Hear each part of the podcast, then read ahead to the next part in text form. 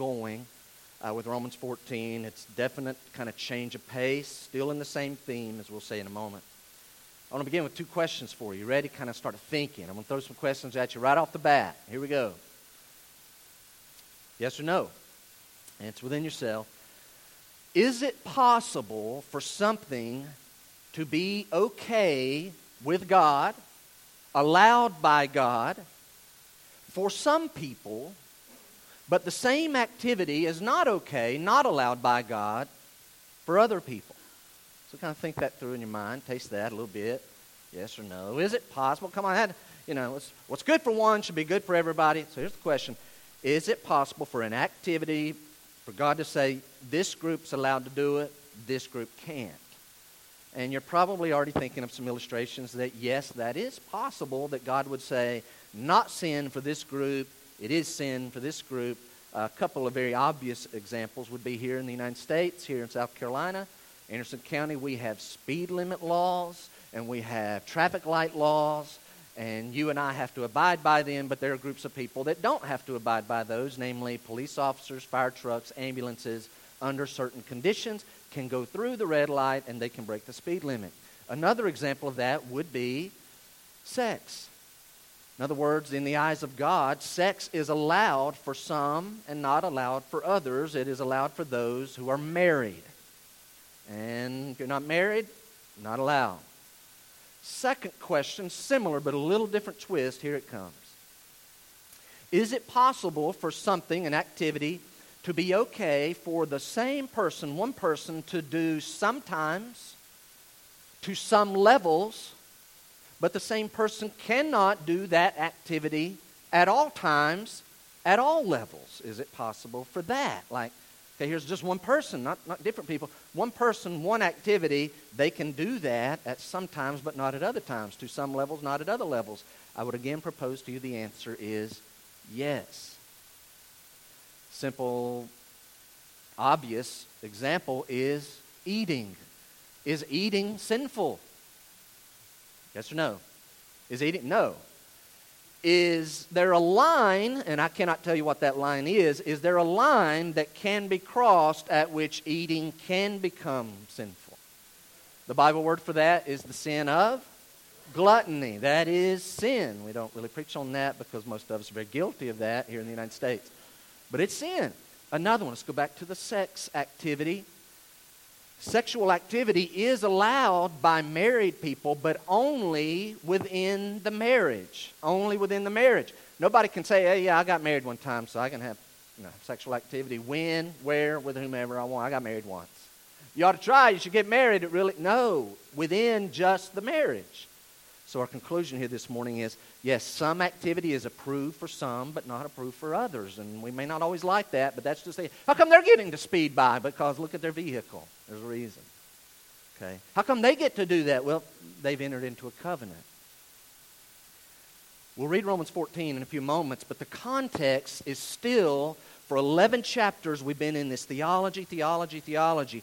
Chapter 12, verse 1 took a major turn to very practical applicable uh, teaching, and the main application, listen, throughout, the main application has been this. And get it again, Graceview. Love one another. Love God. Love each other. If you really love God, you'll give your body as a living sacrifice. If you really love God, you'll spend time with Him in prayer and in the Word of God, and He'll start changing your thinking. You'll not be like everyone else in this world. If you really love, you have been given spiritual gifts. If you really love, you will use your spiritual gifts to build up other Christians. You'll not just hoard them and only be served or seclude yourself away from even being served. You will serve other people. You'll find, God, show me. I want to serve because I love you and I love them.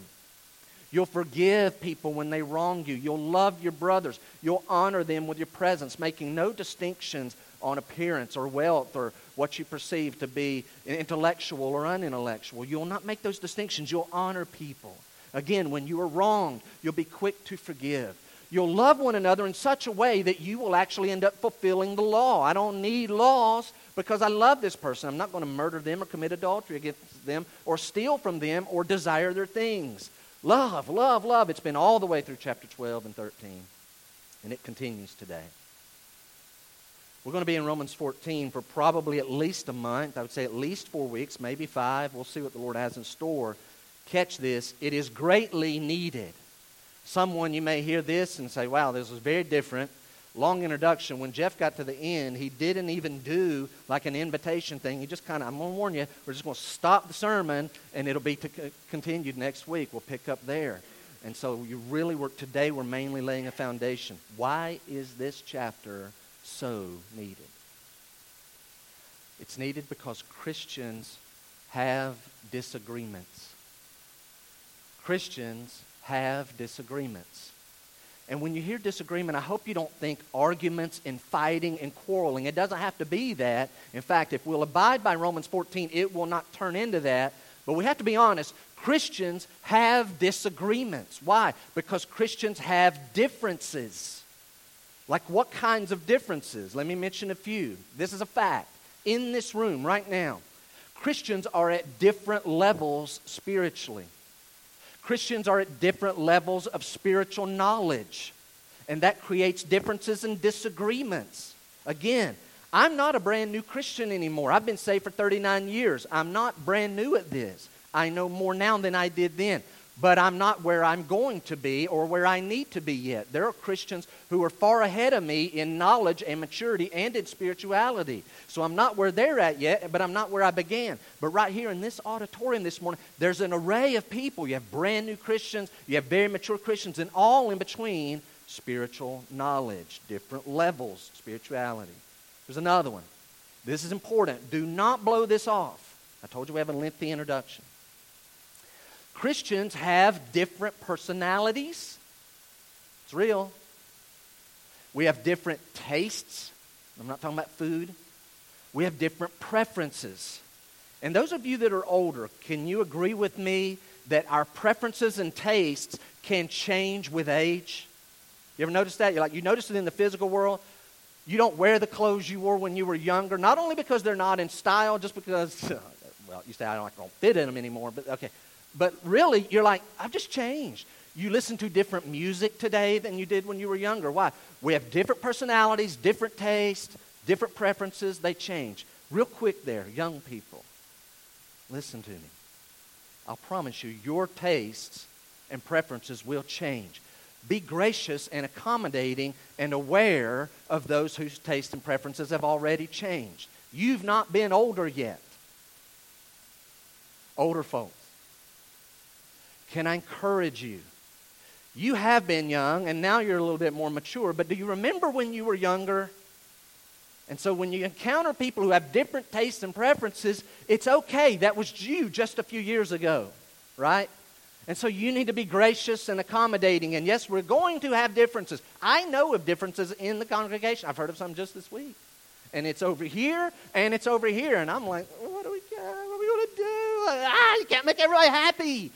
But I think if we'll learn Romans 14, we'll get where we need to be. Here's another one, very important.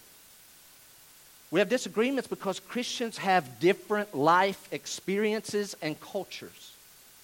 So these are not all the same. Different spiritual levels, different tastes, preferences, personalities, different life. I was reared by Charles and Louise Bartlett in Weaverville, North Carolina. While that was going on, Deanna was in Pennsylvania, just outside of Philadelphia, and then inside Philadelphia by her parents being reared. She was not on my radar, I wasn't on her. She was being reared in one lifestyle. It was very different. She's a city girl, and I grew up hunting and fishing, right? We did bear hunting and coon hunting and, and fishing and things like that, and I'm not good at any of that. I grew up digging ditches, and her dad was a pastor. Very different, but both Christians. And by the way, we're fooling ourselves if we get buy into this idea that America, 21st century, particularly Southeast United States, Bible Belt, has a corner market on Bible truth, and all the other countries in the world that have Christians out there need to line up with how we do Christianity. That's a joke, guys. We, we know better than that. So we've got to be careful about setting up our measurements as if it's all riding on how we are living our Christian life. Now, there are some things that are the same, and we'll talk about that in a moment. So we fool ourselves if we ignore these facts of differences and the potential impact they may have. These facts that I just laid out can disrupt our unity and can rob our joy unless we, listen, Graceview, unless we intentionally do what Paul tells the Ephesians in chapter 4 of Ephesians, verse number 3. Not a direct quote, but he says, Be eager to maintain the unity in the bond of peace that we have in the Spirit. Be eager to maintain because differences are coming, disagreements are coming. You've got to kind of strive and fight, not with each other, but fight for each other in the unity. Notice it is not trying to create unity, but fight and be eager to maintain the unity. We already have one body of Christ, not many. There is one Lord, one hope, one Holy Spirit, one Father of all, one baptism. All of this, just one. So we have this common ground. We need to fight for the unity. Romans 14. Would you read it with me with that as the background? We'll read all the way through. Today, we'll kind of, honest, I'm going to tell you, it's not going to be nice and neat where we do like we've been doing, verses chapter 13, verses 1 through 7, and then we hit verses 7 through 10, and then we hit verses 11 through 14. Each one was its own standalone message. Chapter 14, we're going to kind of weave around. We'll kind of look at verses 1 through 4, but not really. We're just going to have a couple of main points to stay as we introduce the chapter for this month. Verse 1, switching gears. Theme is love. Love hasn't changed. That's the application. Love, love, love. Verse 1. As for the one who is weak in faith, welcome him. But not to quarrel over opinions. So welcome them, but don't just welcome them to quarrel over opinions. What do you mean, weak in faith? One person believes he may eat anything, while the weak person eats only vegetables. Let not the one who eats despise the one who abstains. And let not the one who abstains, I'm not eating that. Let not him pass judgment on the one who eats.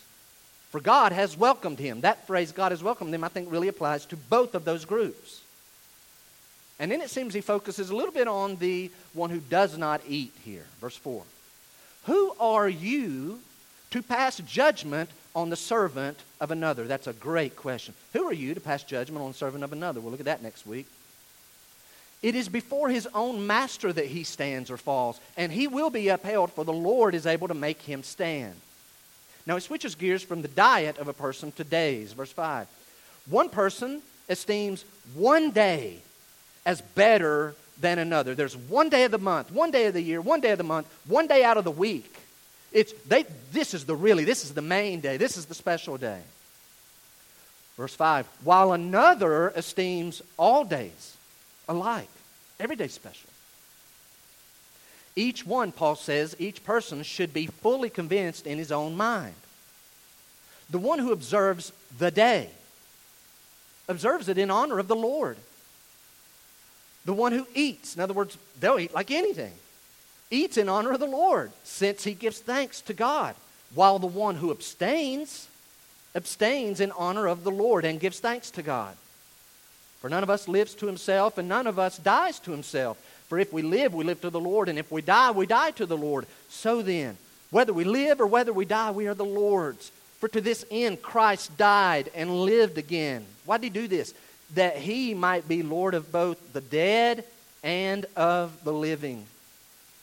Now, again, he gets back to his groups. Why do you pass judgment on your brother or you? Switches to the other, to the strong here. Why do you despise your brother? For we will all stand before the judgment seat of God. For it is written, As I live, says the Lord, every knee shall bow to me, and every tongue shall confess to God. Paul says, So then each of us will give an account of himself to God. You're not going to give an account of the other people, you're going to give an account of yourself. So why are you trying to judge them, and why are you despising them? Verse 13. Therefore, let us not pass judgment on one another any longer. Translation Stop it. you already been doing it. Don't do it anymore. No longer. But rather, decide never to put a stumbling block or a hindrance in the way of a brother. Now, Paul's going to show his hand. I'm not saying he's playing poker here, but in verse 14, Paul's showing his hand. Here he comes. I know and am persuaded in the Lord Jesus that nothing is unclean of itself. I know that, but it is unclean for anyone who thinks it unclean. I know there's nothing wrong with it, but if they think there's something wrong with it, there is something wrong with it for them. And that applies to the ones who don't think there's anything wrong, because watch verse 15.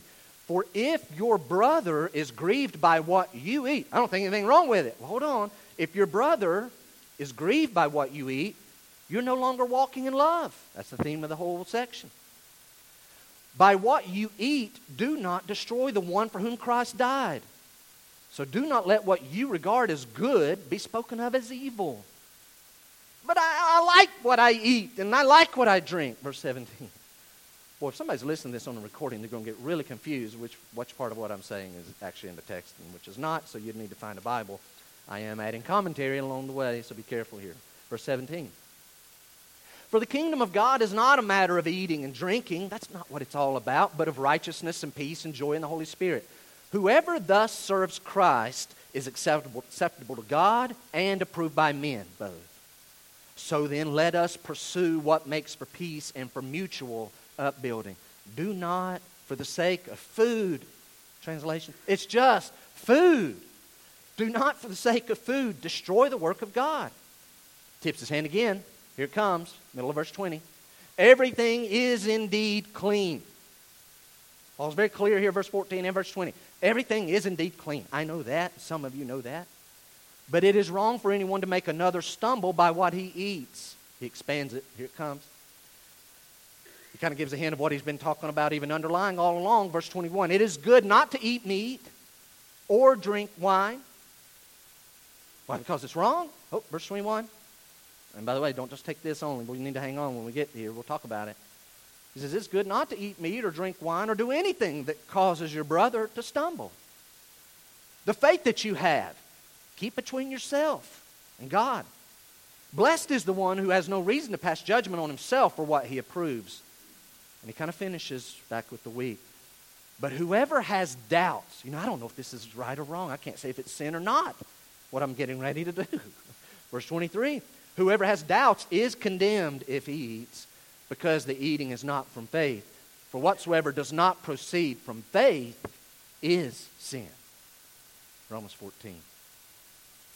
Today I want us to look at two things, if we could. Number one, uh, be very different. Again, we'll just finish the sermon, not lots of application. And there'll be a little bit of application. I'll stop abruptly. We'll either pray and sing a song, and we'll see how it goes. But probably not an invitation Sunday. We're going to kind of try to line up our theology today. So we're getting back into that, and then we're going to get in heavier application next week. So this morning, number one, we need to define who are the weak and the strong. Who are the weak and the strong? Who are these people? Paul's referring to the weak, and I didn't read into chapter 15, but he's going to refer to the strong, need to welcome the weak. So who are these weak and the strong? Listen carefully. Some people have a belief that Christians catch it who have the most rules and the strictest rules are the godliest and most spiritual people. Say it again. Some people go through like, that guy, that's the most godly, spiritual person I know. Really? What makes you say that? Well, they got all kinds of rules. They won't do this and this and that. They really restrict themselves and they make themselves do this and this and this and this. And it's like, that's why you, th- oh, yeah, they've got to be the most spiritual person. Look at all the rules they have. Careful, that's not automatically the case of a spiritual person. So Romans 14 is going to imply, and by the way, I'm going to go and tell you, being honest, I am going to bring in a group from 1 Corinthians 8 and 10 that we're not going to take time today and track it down.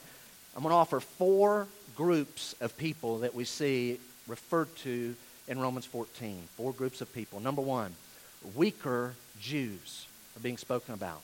Weaker Jews. You want to get this. This is all groundwork being laid for the entire chapter. Who are these weak in faith, and I believe what it really would say here is weak in the faith Jews.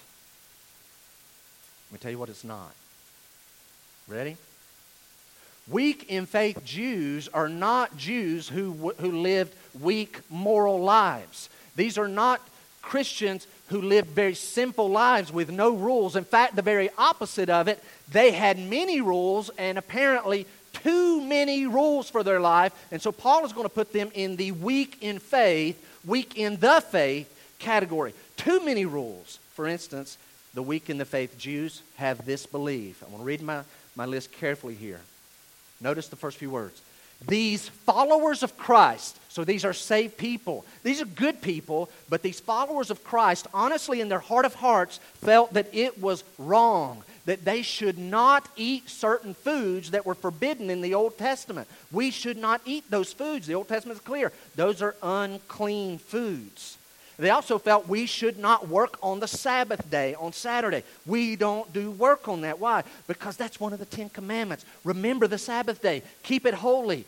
God did his work of creation in six days, and not that God needed to rest, but he set an example for us on the seventh day. He rested. And this principle goes all through the Word of God. And so we don't need to eat meat animals from animals that have been described as unclean in, in Leviticus chapter number 11, and we don't need to break the Sabbath day laws. They didn't only just think this, they abided by that. I'm not eating that, and I'm not doing anything from this point Friday evening until this point Saturday because of the scriptures, and that's their stance. And you say, what are these unclean animals?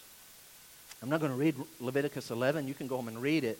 It's too long for us this morning. I'll kind of summarize a couple areas. Ready? Here's a, here's a clean animal, a land animal. Very simple. Two categories. Ready? Has to have a cloven hoof, a split hoof, and has to chew the cud. A cloven hoof chews the cud.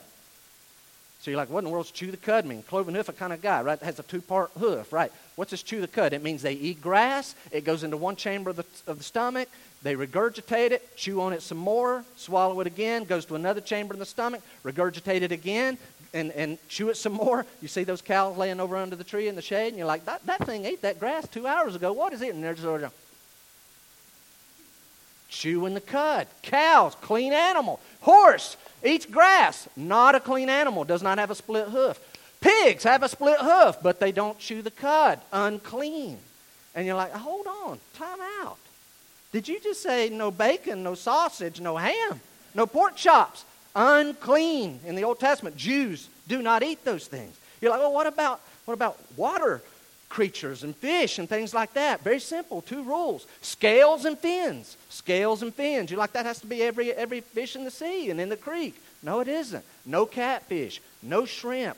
Have to have uh, scales and fins. And you're like, gotta have my catfish, gotta have my sausage in my, my hand. I can't be Jewish. That's fine. That's fine. This group here would say, well, you're wrong. The Bible says, and here's the thought the God of Christianity, that's my religion, is the same God of Judaism that I was in before. All I've done is learn that God's Son has come and paid for my sin. I put my faith in Him. It's the same God, and so why would He change His rules? I have Bible for this. It's in the Word of God. I'm not changing. Just a few hundred years before this, Daniel took a stand for the diet of the Jews, and God blessed him, and I'm going to be like Daniel. And I'm going to tell you guys, this was a big issue to them because they have Bible to back up why they do what they do. These are good people who live with some restrictions and some have tos because they believe the Bible. They are very thankful to God and they have great faith in God. These are not wicked people, these are very moral people. Second group. Defining the weak and strong. So if we have weak Jews, we have strong Jews. Strong Jews were Jewish followers of Christ. Notice they're also followers of Christ, but something's happened with them. They've realized they have freedom from the Old Testament dietary laws and freedom from the exact restrictions. Yes, the principle of, of the Sabbath day goes through into the New Testament, but they don't see themselves bound by the restrictions of the elders and the traditions that were pay, placed on the Sabbath day. We're not bound by those laws. We're not bound by the laws of diet. Watch this. We don't have to offer sacrifices anymore. We don't have to keep the feasts and holy days that the Old Testament prescribed. What makes you think you don't have to do that? Because all of those things were pointing to Jesus Christ. Christ came and fulfilled the law, He kept all the law. We are free from that. We are not coming into Judaism. Furthermore, these people would say not only did those ceremonials watch, you had the moral law, which is passed over to the New Testament. You had these ceremonial laws, which we just spoke of. And then you have these civil laws, which Israel was a nation. Civil laws run the government. The ceremonial laws were the religious things. The moral laws just apply to everybody for all time. And so these people are like, we, we know the moral laws have been passed on. The civil laws, that was Israel. These ceremonial ones, they've been fulfilled in Christ. I don't have to do those. They're not really restated as commands in the New Testament. Now that takes us to this third group quickly. Weaker Gentiles. oh, this is us. And this is where we'll not take time, but this would apply more out of 1 Corinthians 8 and 1 Corinthians 10. Who are these people? Listen.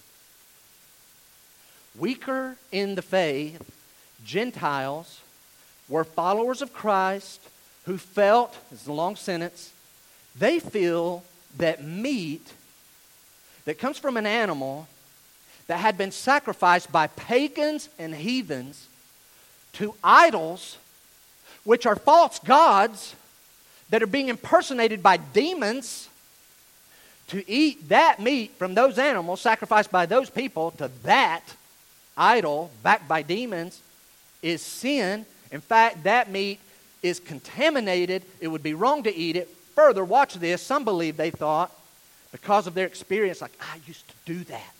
I've been in those things. And I believe that these demons possess the meat, and when people eat the meat, that's how they get inside people's bodies. And so you better not eat it. It is wrong and it's dangerous. Whoa. And so don't even ingest this meat. You may find yourself possessed of the demons that are impersonating these idols. The fourth group are strong Gentiles. What are strong Gentiles? You already seen the pattern. Here's what they are. These are also followers of Christ. This is important. They know that these idols are not really gods, they're fakes, they're phonies. That piece of wood, that piece of stone, that gold, silver, brass, bronze, iron, whatever you've molded, it's just that. There's nothing to it. These are fakes and phonies. And yes, there are demonic forces. Please get what I'm saying. Demonic forces that are impersonating these. And as people worship these things, no doubt they're making things happen to draw in the worship of these people or to put fear over these people. But a, a strong in the faith Gentile knows hold on, buddy, listen.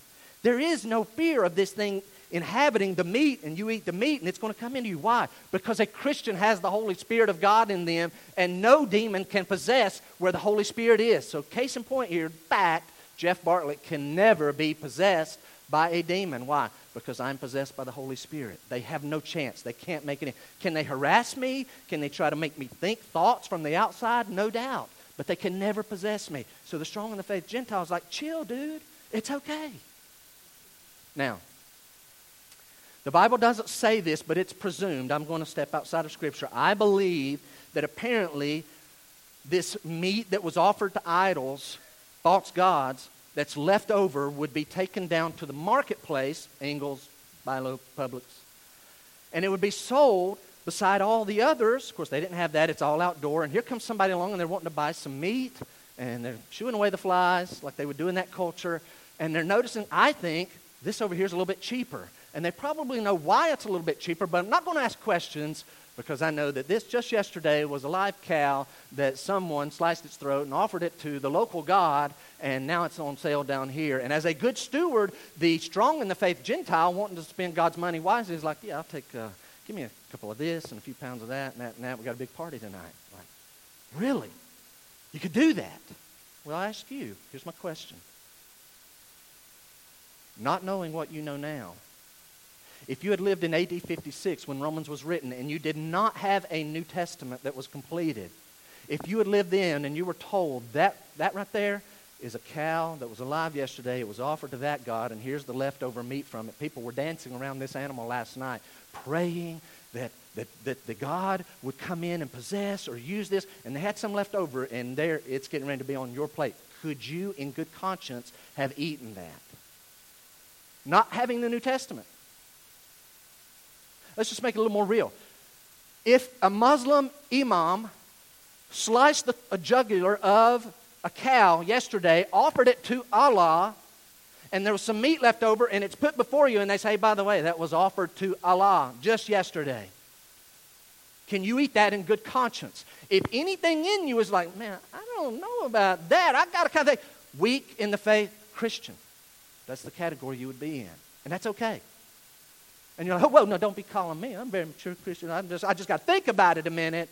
You have a New Testament, and if you're even having to like, I don't know, Now, hold on. This thing's been, been sacrificed and offered to Allah by Muslims. It's, hang on, it's meat. It's meat. Chemically, put it under a microscope, it's the same thing. Here's the point Christian churches are constantly welcoming new people who do not yet have all the facts. Listen, that is a good thing. That means we're growing. I hope for as long as I'm here, God always has new Christians coming through Graceview and mature Christians at Graceview and all in between and the more mature training and teaching those that are just now coming into the faith. This is a good thing. Listen, give God time with people to teach them just like He did with you. Guys, I, am a confession. I have no doubt this is going to happen. This will happen. I'm going to go to heaven. I know that's going to happen. When I get there, I think pretty, pretty, pretty quickly I'm going to learn. What? Yeah, you know that those things that you wouldn't do because you thought they were wrong? Yeah? Could have done them. What? We do that here. We do that here. Yeah. Just saying, life was good. Could have been a little better. Just letting you know. Could have been a little better. Those people who did that and you thought they were wrong, now they were right. We do that here. Enjoy. Man. This is also going to happen. Oh, by the way, you know those things that you didn't really feel bad about, and you did. I mean, that, that, that you did didn't really didn't really have a concern. Yeah, we don't do that here. You shouldn't have done that. You should have read your Bible and paid more attention to that book over there. Really? Yeah, it was sin. Oh, I didn't know. That's what's going to happen to me. And if you don't realize that's what's going to happen to you, you're fooling yourself. If you honestly say, no, no, I've got it all, I've got all the right answers, you're going to get a rude awakening. We're at different levels. None of us have arrived yet. We all have things that we're wrong about. You say, Jeff, you think you're wrong about some things in the Bible? I'm sure of it. What are they? I don't know. If I knew them, I would change. I don't yet know them. That's why I got to keep studying. So these four types of people led to three philosophies. Let's write them real quickly. Number one, philosophy number one there's spiritual demerit in eating meat offered to idols spiritual demerit in working on the Sabbath day and ignoring the feast days. You better not ignore the holy days. You better not break the, the laws of the traditions of the Sabbath days. And you better not eat meat offered to idols. There's spiritual demerit in that. Better not eat unclean animals or animals that have been offered to idols. Demerit. Second philosophy is exactly the opposite. You're going to say, this one seems really strong. Watch. Second philosophy says, not only is there not spiritual demerit, here comes, there is spiritual merit in eating meat offered to idols. Say, wait a minute, you're not saying it's neutral. No, it's a good thing. Go get some meat offered to idols and eat it. And be willing to break the elders' traditions of the Sabbath. And, and don't keep the feast days on and on and on. And don't offer sacrifices down at Jerusalem's temple anymore.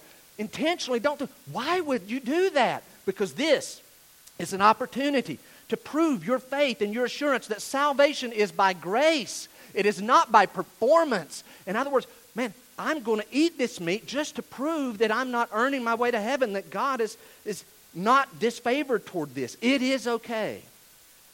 Raise your hand if you ever heard of Titus, right? Raise your hand if you heard of Titus. Titus was a Gentile. Titus lived in a time when the New Testament was a big debate. Gentiles that become Christians put their faith in Christ. Do they have to become Jewish? If they become Jewish, do these Gentile males need to be circumcised? Paul knows they do not. You do not have to become Jewish to be a Christian. You do not have to be circumcised. You know what he did with Titus? Titus, you've never been circumcised, correct? Have you put your faith and trust in Christ? Yes. Don't ever get circumcised. Okay.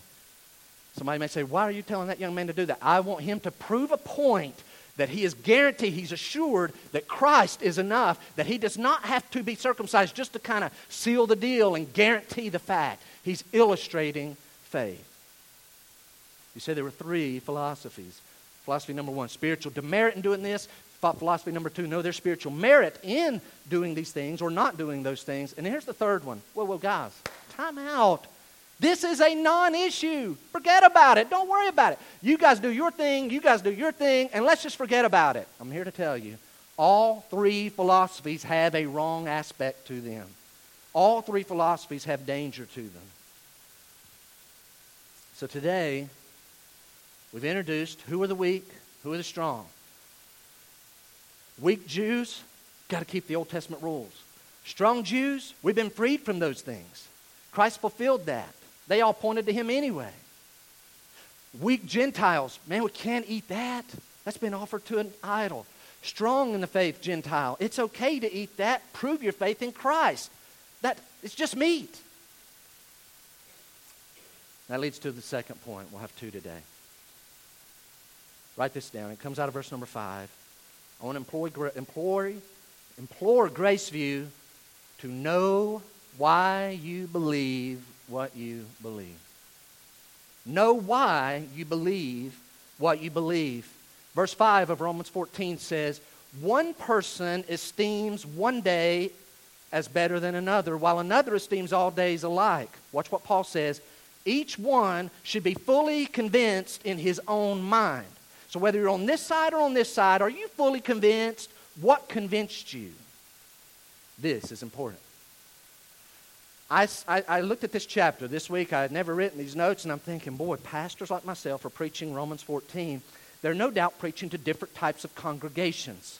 And so I'm thinking, I thought of three types of churches that a pastor may find himself, like I am this morning, teaching to a congregation. So churches are different. So I'm going to give you three descriptions of churches, and some of you will be like, man, I don't know, that sounds weird, and that sounds kind of strange. Others of you are going, here's, I promise this is what's going to happen. Been in one of those? Been in one of those? Been in one of those. Yeah, I know exactly. Three descriptions of churches. Here they come. Church number one. Picture it. Very mature church. Very mature. I mean, their buildings are mature. They're probably the brick buildings with the long, I'm not saying all of them, but the long, you know, rectangular, deep seats in the back, you know, pulpit up front, big high steeple, grounds are old. Their trees aren't short, their trees are, are tall. This church started 60, 80, 100 years ago. Very mature church. Listen, this church has long established generational families that here's the key deep roots in the bible this church been it's been around a long time. God's used this church, deep roots in the Bible. They know their scriptures, they know the doctrines, they know the stances. It's been passed from generation. So here somebody did it, passed it to their kids, passed it to their kids. Watch, that third generation are now the great grandparents of the ones who are alive today. And they've just been passing these things down. You're like, man, that sounds like a good church. So far, so good. Here's the problem. Over those generations, they have collected and gathered many man made traditions and standards by which they consciously or subconsciously measure each other's spirituality and godliness. And they use those man made rules and standards that's been collected through the years. And boy, they're kind of born back here in the second or third generation. And they taught them to this one and taught them to this one. And now they're just kind of mingled all in with the Bible stuff. You can't differentiate between the two. And so now, when these people encounter people out in the world uh, Monday to Saturday, they either consciously or even subconsciously are judging people. And by the way, it's going on right now in Anderson. Right now in Anderson, there are people right now who are walking around making judgments based off of how people are measuring up to these man made rules and traditions. And some of you are like, know what you're talking about. Been in that church. I can give you the name. Don't say the name. Don't say the name. Second church. Listen carefully. The second church was in the recent past, just like the first church. But they had a grace awakening. God brought a teacher or a pastor. God did something in his life, and all of a sudden, they taught it, and boop, the light went on, and they had a grace awakening. This resulted in them realizing the Christian life is not about performance and measuring up to man made rules and standards. That is not the Christian life. And this has driven them, and they've studied the Scripture. And their study of the Scripture has just soaked in what God says about how we live. Grace awakening. And you're hearing that and you say, man, this sounds like a good church. Now, I, man, I know churches like that. So far, so good, but here's the problem. The problem in the second church is that they now have no patience whatsoever for people in the first church. They're irritated by them, frustrated, despise them. In fact, here's how the thought goes I don't even want to talk to them. I don't want to see them. They're so legalistic. They've got all their little rules and they judge us all. You know, I don't even want to see. If I do, I change my, you know what? I want to talk to them. Give me an hour. Give me an hour. I'm going to pound them with some Romans, Galatians, and Ephesians. They can't answer the verses I'm going to lay on them. I'll set them straight. It bugs me. How can they be saved as long as they've been saved, supposedly reading and studying the Bible, as long as they've been doing it, and still do all those things, pushing off their man made doctrines? Let me at them. I'll straighten them out. How can they be saved that, if they're even saved? If they're saved, they're trusting their works, no doubt.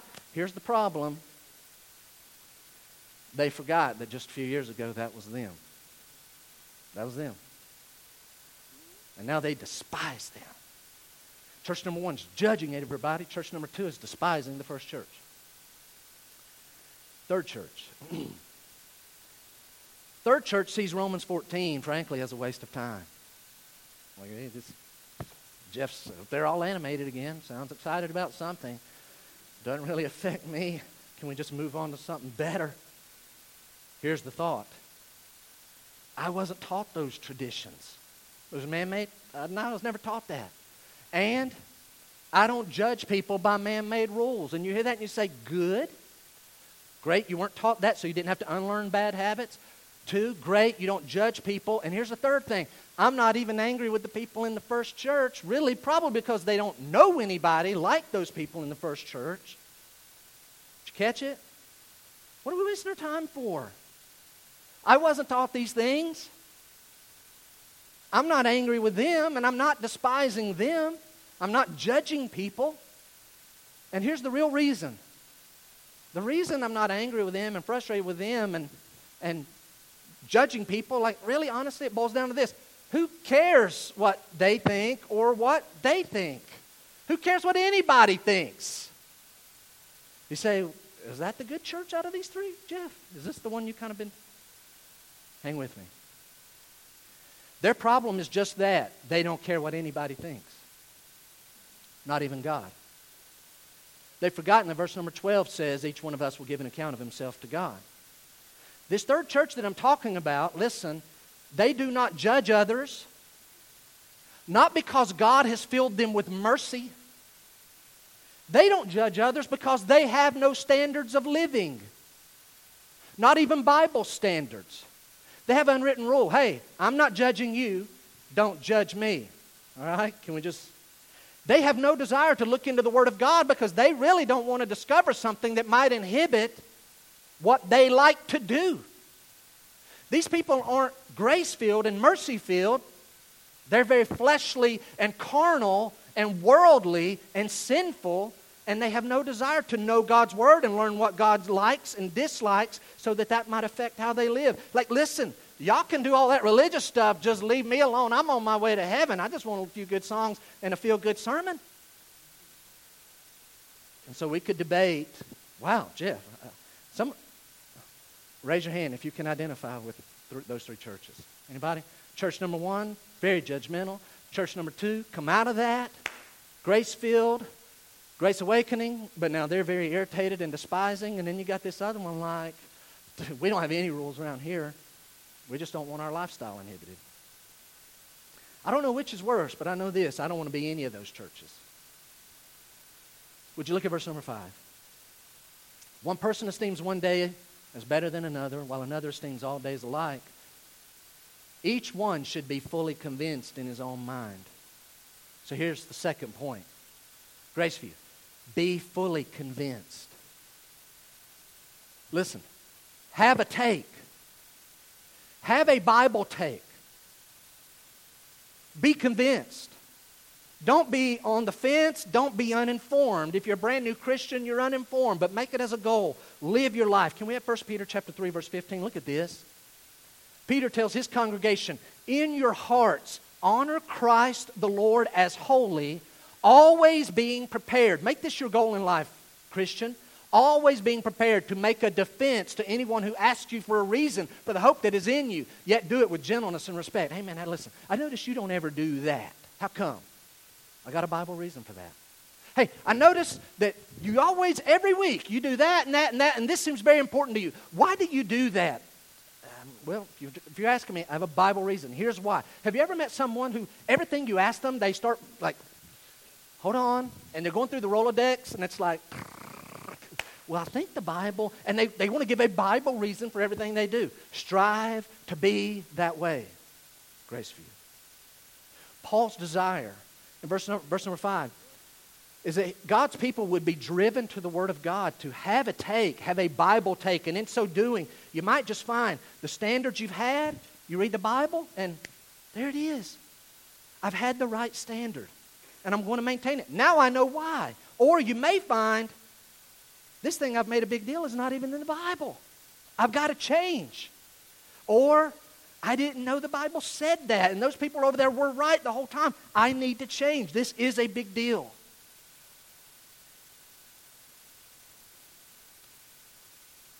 Christian, it's good to have personal beliefs. Listen, it's good to have personal standards of what you will and will not do. I don't want to set yours for you.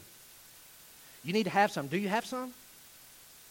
If we just pause, if this was a Wednesday night, this would be where we would hand out the sheet of paper and I'd say, All right, you got five minutes. Complete this sentence. As a Christian, I believe fairly strongly that people should blank. And I believe fairly strongly that Christians should not blank. If I gave you five minutes and said, fill it out, go, what would you put on there? Would, would you say, like simple stuff, I believe Christians should not lie? Why do you believe it's wrong to lie? I believe Christians should go to church. You're here today. Good. Why are you here? Do you have a Bible reason? I believe Christians, as God blesses them with gifts or salaries, I believe Christians should give a portion of that back to the Lord. Why do you believe that? I don't think Christians should do that or that or that. Why? Strive to have a Bible reason for why you do what you do. Do you have any? What are yours? What are yours? What are yours? Hey, young people, got several young people. I'm looking around. Do you guys have dating standards? Yes, you got to be pretty. That's it? Girls, is it this? Uh, whoever asked me out, that's the standard. If they ask, I'll say yes. Really? Do you have marriage standards? Do you have marriage standards? I will only marry this kind of person. Do you have standards for preachers? Graceview, do you have standards for preachers? I do. And if it starts, if your list, I'm not saying it can't include this, but if your list starts with what they look like, how talented they are, how long they preach, that could be in your list. But I want to tell you right now, mine doesn't start with any of those things. It doesn't start with how gifted, how many different styles of variation they use, how many manipulative do they pull into their teaching. Those aren't the main things. Friends, like, yeah, whoever kind of takes me into their circle, that's my friends. Careers, do you have standards of what you would do? If the simple answer is, yeah, whatever pays the most money, I'll, I'll do pretty much anything for money. That's not good. We need to have standards, but write it down. The Bible warns us in all of that obtaining of our personal beliefs and what we will and will not do, the Bible warns against drawing lines where God has not drawn lines. And it warns us against imposing our opinions on others in such a way that it causes division. Would you look at Mark chapter 7? Mark 7. It will be on the screen, but if you want to mark this in your Bible, Mark chapter 7.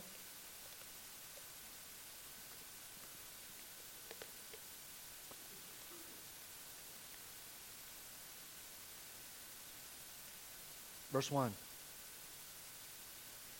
Now, when the Pharisees gathered to him, Jesus, with some of the scribes, these are people who copied the scriptures, made more copies of them. So when the Pharisees gathered with him, some with some of the scribes who had come from Jerusalem, they saw, notice they see first, they, they're noticing, they saw that some of Jesus' disciples ate with hands that were defiled, that is, unwashed. It doesn't mean literally they hadn't washed like with a cleansing agent, they hadn't done it their way verse 3 down to verse 4 is a commentary. It's a, a parenthetical statement. Look at verse 3. For the Pharisees and all the Jews do not eat unless they wash their hands properly, holding to the tradition of the elders. And when they come from the marketplace, uh oh, out rubbing shoulders with the Gentiles, they do not eat unless they wash. And there are many other traditions that they observe, such as washing of cups and pots and copper vessels and dining couches. In other words, they have a certain way.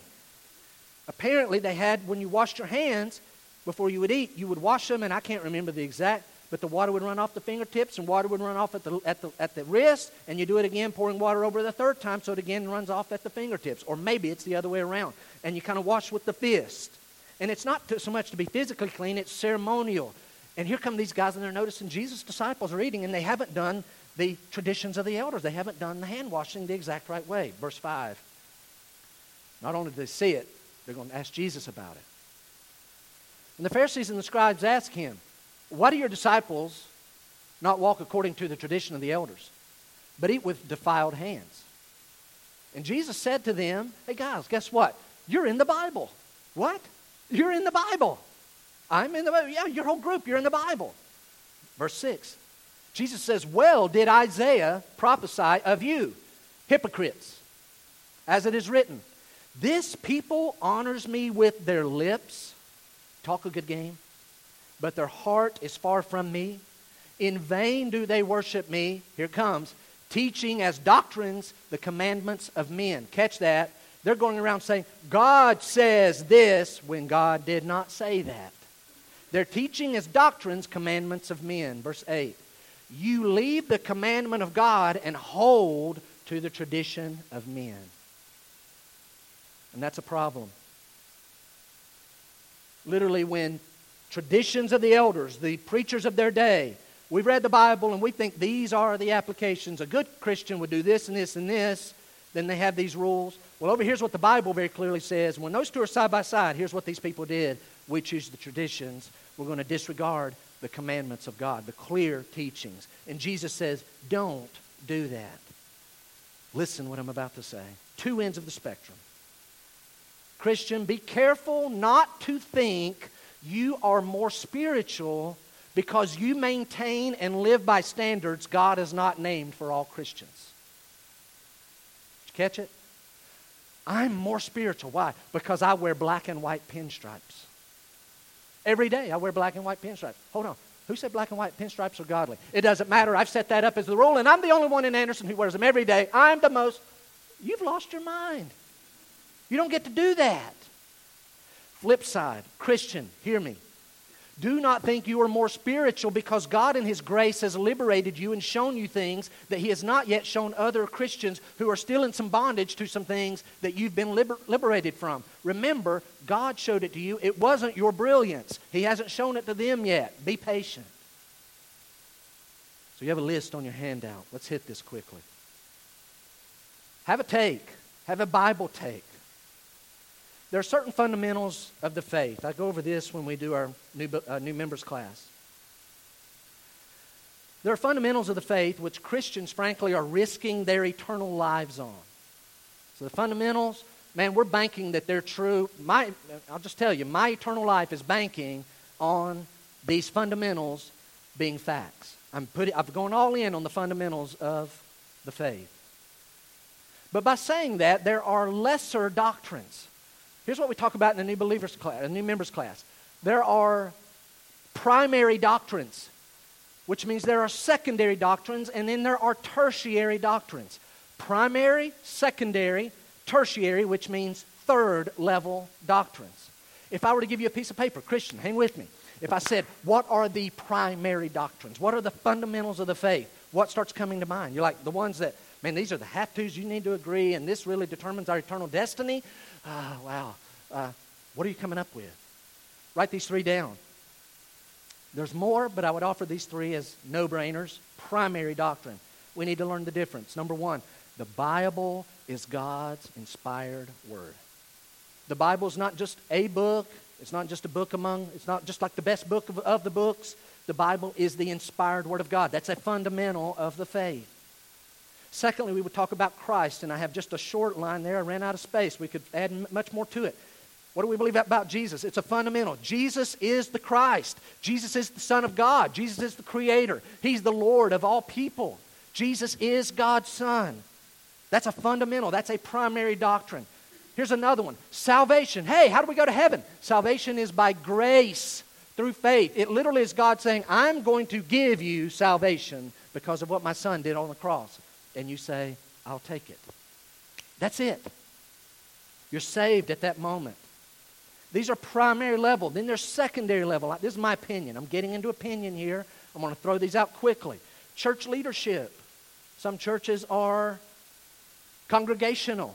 Some are majority rules. They vote on everything. Some are led by one pastor, whatever he says goes. Some are led by deacon boards. Some are led by deacon boards with one pastor. Here at Graceview, we're right. It's by elders in support of deacons. One of these days, that was arrogant, wasn't Sorry about that, but it is true. But anyway, uh, with support of deacons, with, with the elders. And one day we'll preach on that. Here's, here's a secondary. You ever heard of sign gifts? The sign gifts? You're like, wait, wait, what's that? Spiritual gifts? You've heard of these? Healings? Miracles? Speaking in tongues? Interpreting tongues? Jeff, what's your stance on that? One day we'll probably preach on that. There's two camps. There's cessationists. Yeah, that's real. Those are real, but they've stopped.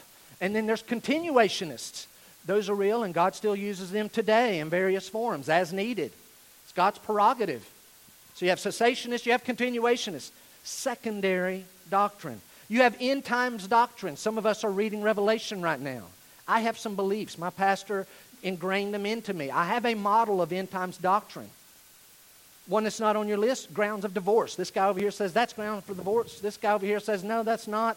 This is the only grounds for divorce. Who's right? Good people on both sides. Good people on both sides of the end times doctrine. Good people on both sides in church government. Good people on both sides in sign gifts. But I'm going to tell you this.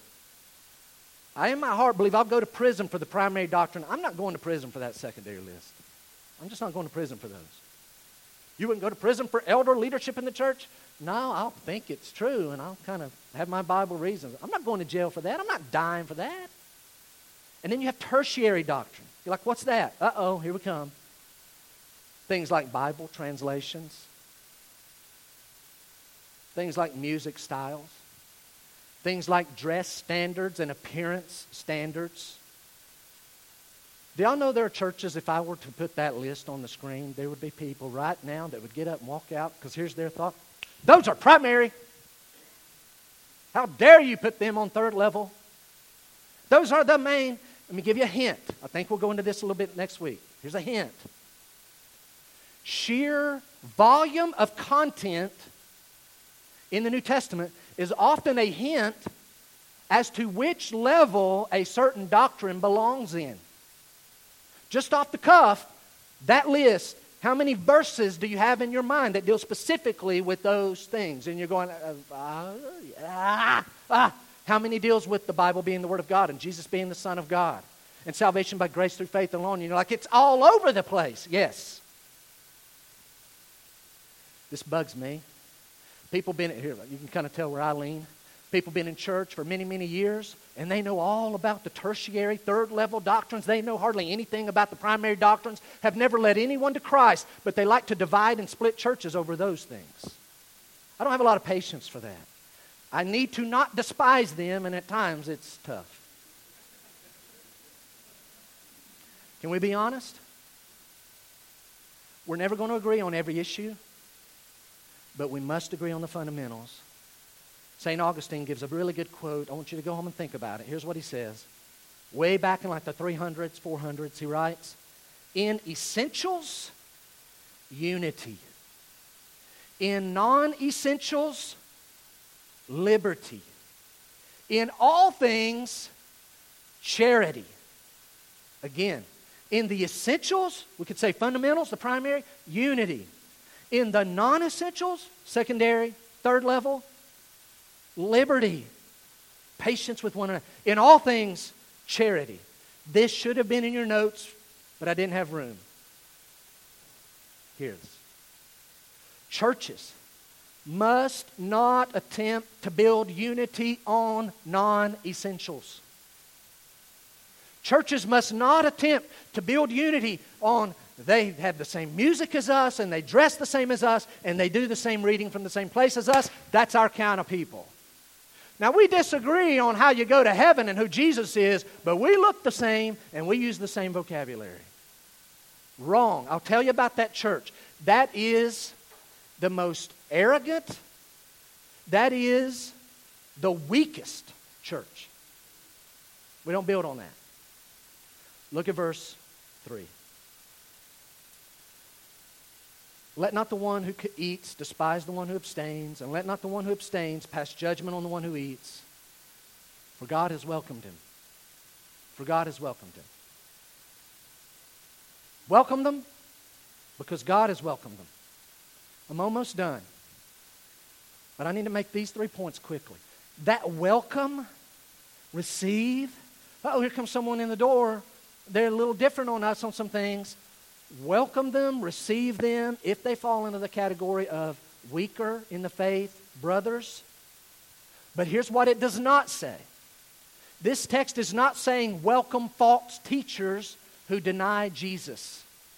It is not saying that. Second John chapter, there is no chapter of Second John. My apology. Second John, verse 7. Look what the Bible says. Verse 7. John writes to a house church for many deceivers. These are not just people that are a little off on their theology, they're teachers. They're intentionally trying to trip people up. Many deceivers have gone out into the world. Those who do not confess the coming of Jesus Christ in the flesh, they don't think Jesus was really a human being. They downplay his humanness. He says, Such a one is the deceiver and the Antichrist. Watch yourselves so that you may not lose what we have worked for, but we, we may win a full reward.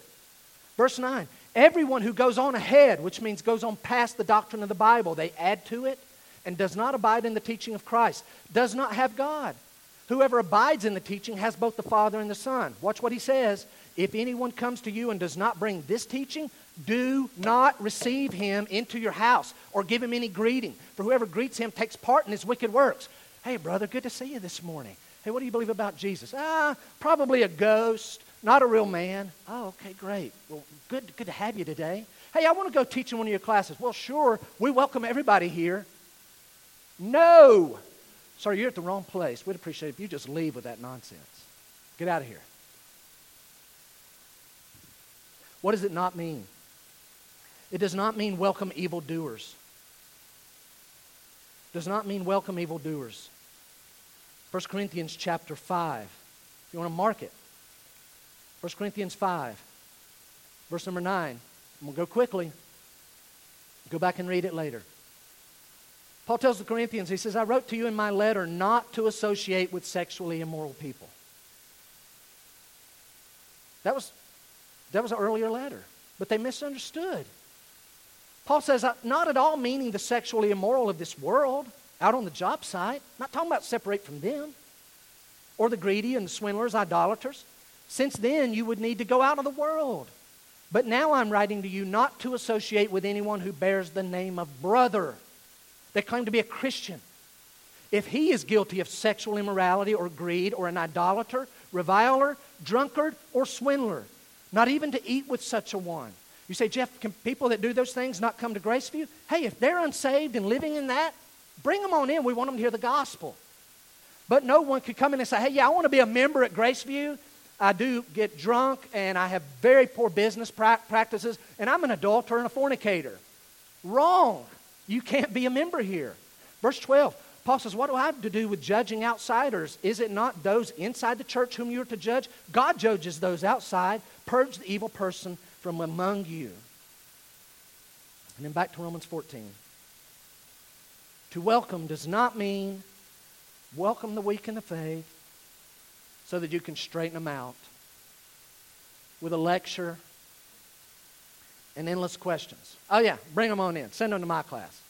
So, why do you believe that? Oh, yeah, that's stupid. You're an idiot. You haven't read your Bible yet, have you? Don't do that. Sit down, get your Bible out, and I'm going to give you a list of things and let me straighten you out. Don't do that. So, they have too many rules. That's fine.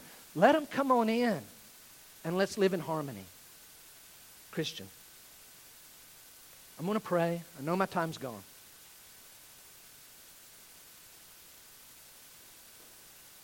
Whatever path of action you choose, you say, Jeff, in my heart, I believe one day, I believe, I believe the Sabbath Saturday, or I believe the Lord's Day Sunday.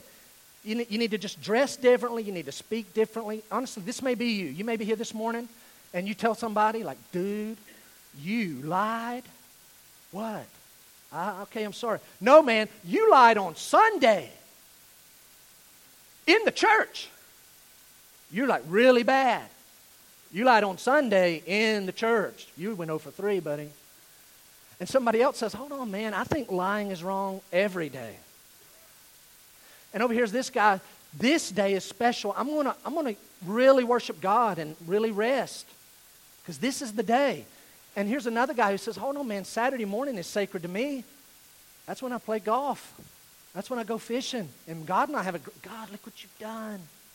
And I worship God. Whatever path you take, let it not be because of convenience, popularity, mere desire. Why do you have that rule? Because I don't like their rules. Don't let it be just tradition. Why do you do that, not that? Well, that's what I've always been taught. I don't really know why. That's just what we do. No. Be fully convinced. If you believe something is fine to do, let it be because you have learned it in the Word of God and you can defend it. If you believe something is wrong to do, don't do it even if others are doing it. If you have rules and standards for yourself that are not in the Bible, that is fine. Just don't impose them on others in a way that creates division.